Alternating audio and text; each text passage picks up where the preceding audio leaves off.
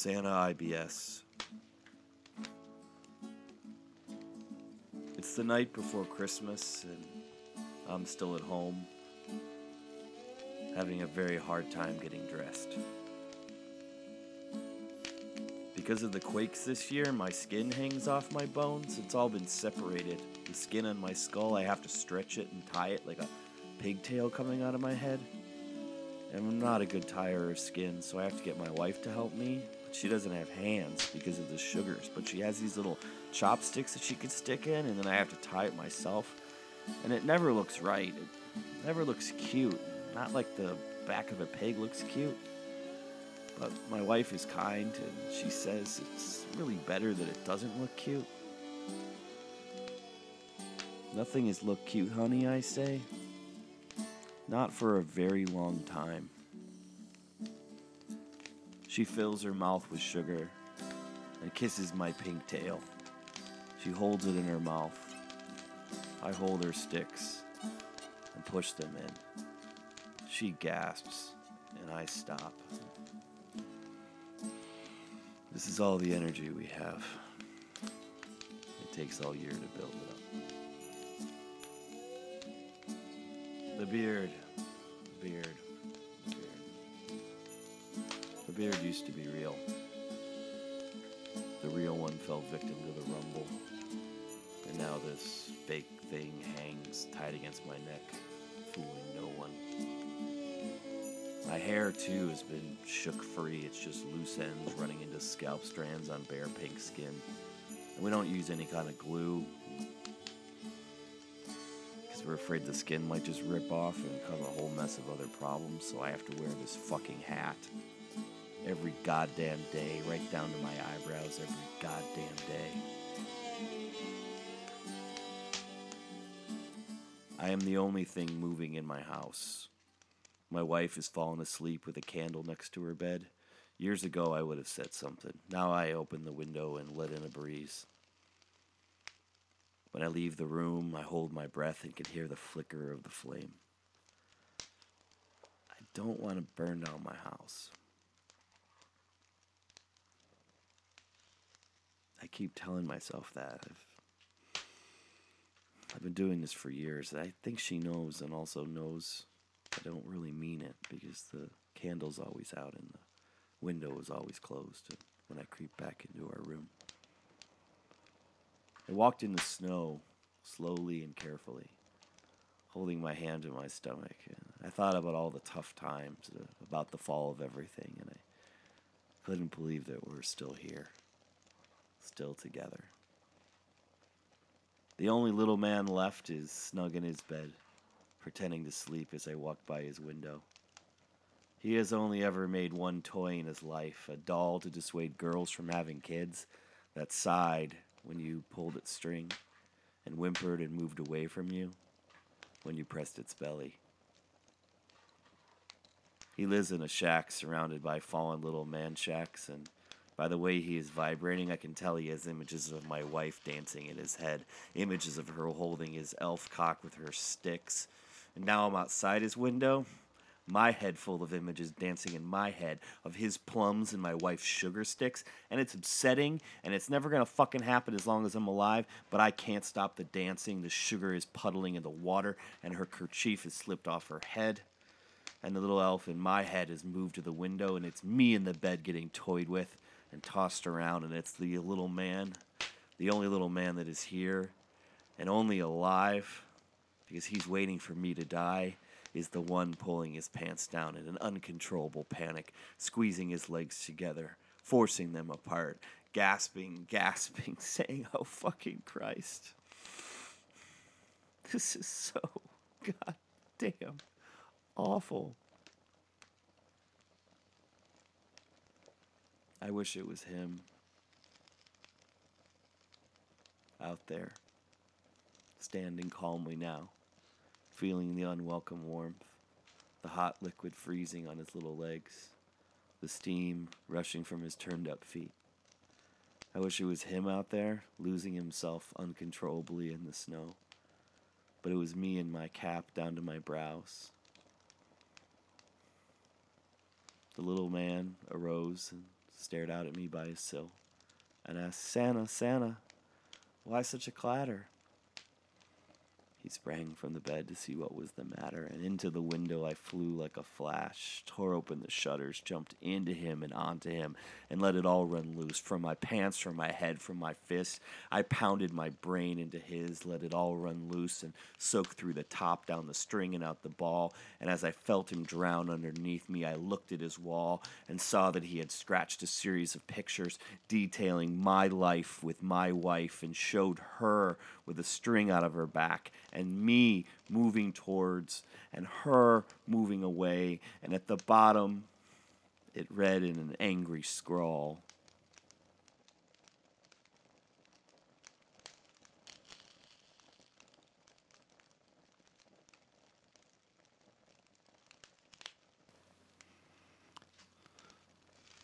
Santa can't have kids.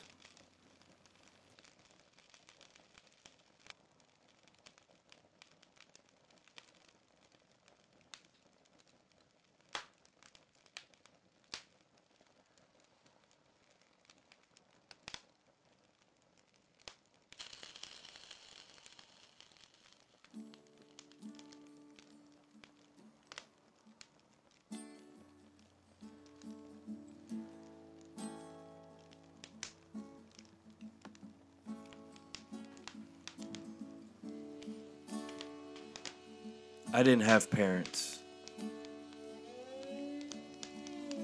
I had fingers and breasts that came out of the snow to tickle me and feed me and change me and play peekaboo by opening and closing my eyes, saying, Here I am. There you are. Everything in my life was always appearing and then going away, sometimes never to come back. When I was five years old, my fingers and breasts never came back, and I was fed by birds the way they feed their young, mouth to mouth. I grew to like it and grew wings. The birds that raised me brought me gifts, sticks and feathers and bones.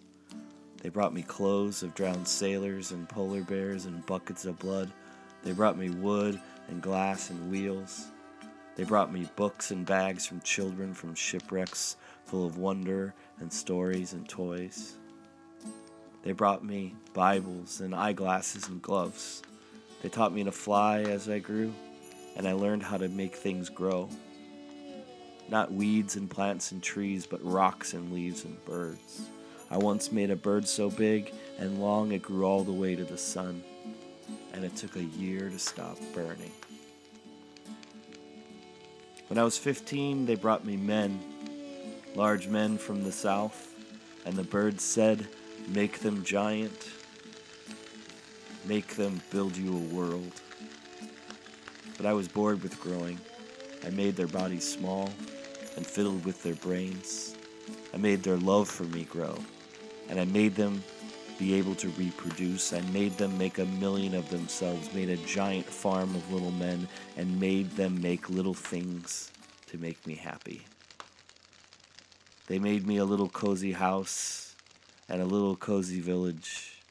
They made me a plump, beautiful wife who made the most wonderful soups. And they made for me a village for themselves, a giant series of shacks made of the bones of the men and animals the birds picked out of the sea, which we painted yellow and pink and blue to make them less dreary. And they made themselves a workshop in which each little man had a cubicle and they made toys for me. Every year, the little men lined up to show me what they had done. If I liked what they did, I sent them back to make more. If I didn't like what they made, I scolded them and threw what they made into my wife's soup. If they came back again and I hated it, my wife added both the toy and them to her soup. The little men did not want to be soup, but at the same time thought it was in some ways an honor. This went on for many years, and my cozy little village began to fill up with toys. The little men started making things smaller to please me, and some of them evolved to being so small that I would have to have them climb up onto my lap with a tiny ladder so I could see what they had made for me. My wife thought the littlest men and toys made for the best soups, and in an effort to please her, I stopped caring about the quality of men and toys and only cared about the quality of soup. The little men evolved to being bigger to avoid being part of the soups. But then my wife decided that large men and large toys made for delicious soup, and pretty soon everything was wonderful for soup. And the toys started being so poorly made that sometimes they would crumble in my hands, which my wife said, That's good for the soup. And that is when I said, This whole thing is getting ridiculous. I worried and worried that my life was a waste. Why did I spend so much time eating things I found inferior? And why did I have all these little men who could have built a ladder to the heavens, a step ladder to the fucking heavens? And I had them making toys I didn't play with. I just tossed them over to the I like this pile or to the pile labeled soup. Sometimes the piles grew so large that they joined. In the beginning, I tried to go back and ask myself again did I like this tiny little thing? Or did it make me sick enough to eat? What's the point of my life? I screamed. Deep inside my head. I looked at my wife, stirring and stirring, and saw nothing but ugliness. I still took her deep into my arms at night, but wanted with more frequency to hold her from behind. It was in one of those moments that I decided I would never eat another drop of soup, that I was going back to being fed by the birds. This is when the rumbles began. I felt a looseness in my stomach, and then it tightened up. And then it hurt, hurt, hurt. So much I squealed and I went outside and stared into the sky, searched for birds, and one landed on me a Chinese finch who whispered, Did it go away, Santa? The feeling? Yes, Finch, I said, and it went away, fast as birds, and the finch asked, Did it really go away, Santa? And then the finch flew away, and fast as hell my stomach rumbled, quaked, bubbled, and squeaked. And out there in the night, under the breast of the moon, under the illuminated fingers of the sky, everything inside of me, and I mean everything, blew out of me, and I fell to the ground and could think of nothing worse. And while down there, my face in shitty snow, I thought of something better and that's when I invented Christmas.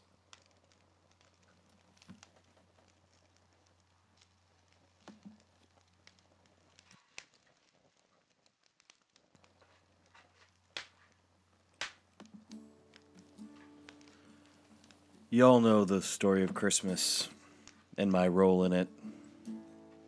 I had a couple of really good years. I I stopped eating my men and only ate from the mouths of birds. My stomach grew strong, and I flew around the world and gave my goods to all the children of the world. It was much easier to give to all of them rather than decide who was a Christian and who was a sinner, who was naughty and who was nice, because everyone seemed pretty much the same, just richer and poorer. My wife fell into a depression after there was no reason to cook, which led to a candy addiction, because it was hard to get out of bed because of the stickiness of the sheets. We began to sleep in separate beds. Like all relationships that have this moment, we explained to each other that it was just temporary. And once I told her from across the room, it's it's like we were kids in love, in separate worlds, and we we we belong. I heard crunches and licks and said, "I wish you were doing that to me." She said, dusting crumbs from her lap. why weren't we ever able to have kids? During some tough times, I started to get lazy and hated to fly, so the birds brought me the reindeer. You all know this stupid story. These filthy fucking things that flew for me from house to house and asked for nothing in return. We never spoke. I never called out to them. They had orders, they knew their place. I never had to lash them. I never cared that much. My wife and I never slept in the same bed again. She grew from plump to huge, and I would shrink her down to make her happy, but she would just grow again. Each time I did this, she resented me. I'm only trying to help. I'm getting nothing out of this anymore. I just want to make you happy. She said, Do you have any idea how cruel you are? Worry over my marriage sent me back to bad eating, and pretty soon I was plucking birds from the sky and eating them whole, turning them inside out in my stomach. I could feel their beaks ripping through walls as I tried to digest them. The birds came to me in a large, terrifying group and said in a large, terrifying voice, Santa, why are you doing this? I'm hungry, I said. I'm hungry, I groaned. But we made you what you are, Santa. Why would you eat us? I cried there, staring up at them. I cried, knowing how right they were.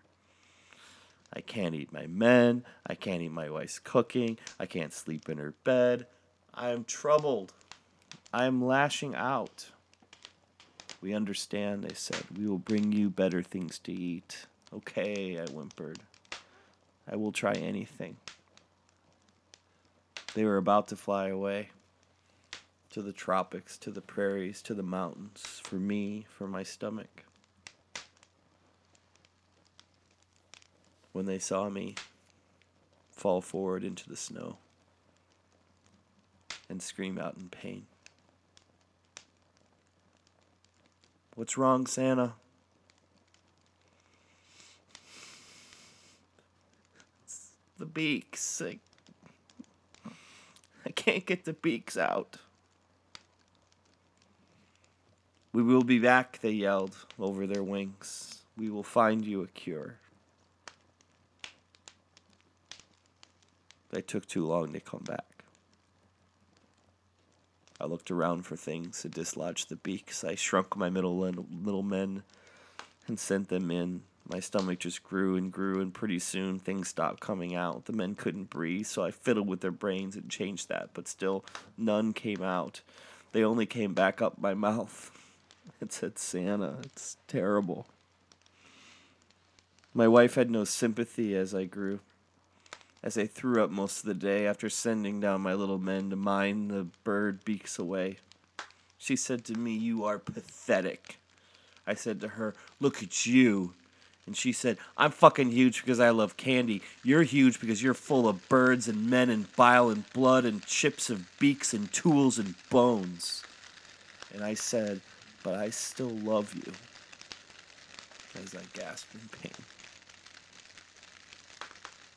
One morning I woke up out of a nightmare in which the reindeer were all drinking blood from a slit in my foot and the birds were tickling my stomach, filling my belly button with their beaks, and the fingers that raised me were brushing my hair way too hard. It was then that I figured it out. It was time to send the reindeer in. There was no need for a sleigh, no need for a little old driver, no little man so lively and quick. I knew in a moment that I had to shrink them down, sharpen their antlers, and send them in. More rapid than my birds they came. And I whistled and shouted, and for the very first time I called them by name. Now Dasher, now Dancer, now Prancer and Vixen, on Comet, on Cupid, on Donner and Blitzen, to the bottom of me, push through the walls. Now bash away, bash away, bash it all away. As dry leaves that before the wind hurricane fly, when they met the obstacle mounted to my inside. So up to the bottom, my reindeer flew and pushed out the beaks and part of my intestines, too. When the birds came back, they found me a mess. The reindeer had emptied me. The little men were pulling their corpses out with spoons and rope, and I groaned, and I felt better. But I knew this was only going to get worse. Santa, they said, we came back with the Curie. It's too late now, they said. You should have waited. We have brought you a tonic that turns our beaks into a slurry. I told you it was a bad idea, my wife said. No, you didn't, I said. It was then that I had to give up. And that was the end of Christmas because I knew I could never again make long trips.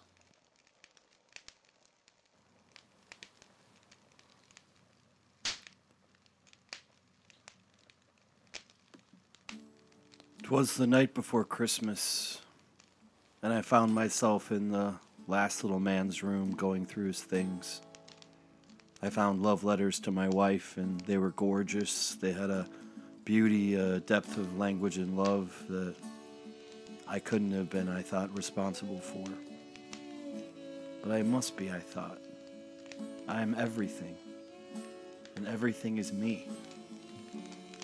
Then I looked further and saw amazing things this little man had hidden from me through the years, and they were all made in awe of what was mine. Buried deep in the corner, I found a pretty little hat box that had been sealed with wax, and it had a little tag that read, Merry Christmas, my love. I held it in my hands and knew what to do. I scrambled in the snow back to the house and then, in a twinkling, I was on the roof. I held my hands to the tiles and shuffled my boots. I drew in my head and spiraled around and around, and down the chimney I came with a bound. I was dressed all in fur as always from my head to my feet, and my clothes were all tarnished with ash and soot and shit and little man blood. And the box I held tightly in my hands and I must have looked like a stranger as I ran up to my wife. Her eyes, how they twinkled, her dimples, how merry, her cheeks were like roses, her nose like a cherry, and her droll mouth was drawn up like a bow, and her sugary chin was as white as the snow. From her stumps she held her sticks tight in her teeth, and warm air encircled her head like a wreath. She had a broad face and a large round belly that shook when she snored like a bowl full of jelly. Despite my illness, I was still chubby and plump, holding the gift of the tortured old elf. And she opened her eyes and laughed when she saw me. I winked and twisted my head. It soon gave me to know I had something to dread. She spoke not a word, but went straight to her work, and opening the box, looked in, and then turned with a jerk and after laying my finger aside of her nose, I gave her a nod, and up the chimney I rose. I sprang back down to the window and peered in. As she opened her gift, she pulled out a doll, a baby with string, and when she pulled on it, I closed my eyes because I feared it was going to do something awful, but it just sighed. And when she pushed its belly, it whimpered and moved away from her. And when she brushed its hair, it said, it whispered something I couldn't hear. I stood outside and looked at my wife. I could tell she was waiting for me to come back in. I brushed off my suit and came in through the door. I came up to her face and kissed her forehead. She was pretending to be asleep, but she was grinning. I wanted to tell her that I was sorry, that I had the world and shat it all away when she opened her eyes and said, Merry Christmas. And I said, Merry Christmas. And she said, No, that's what it said.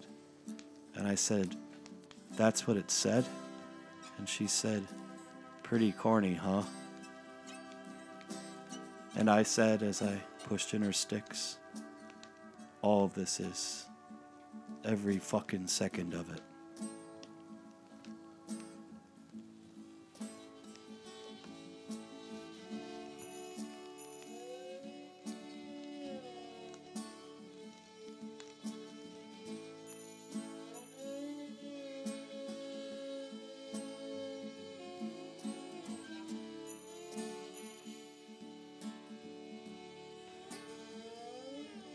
Santa IBS. Written and performed by Chris Bower. Music by Alan Scalpone.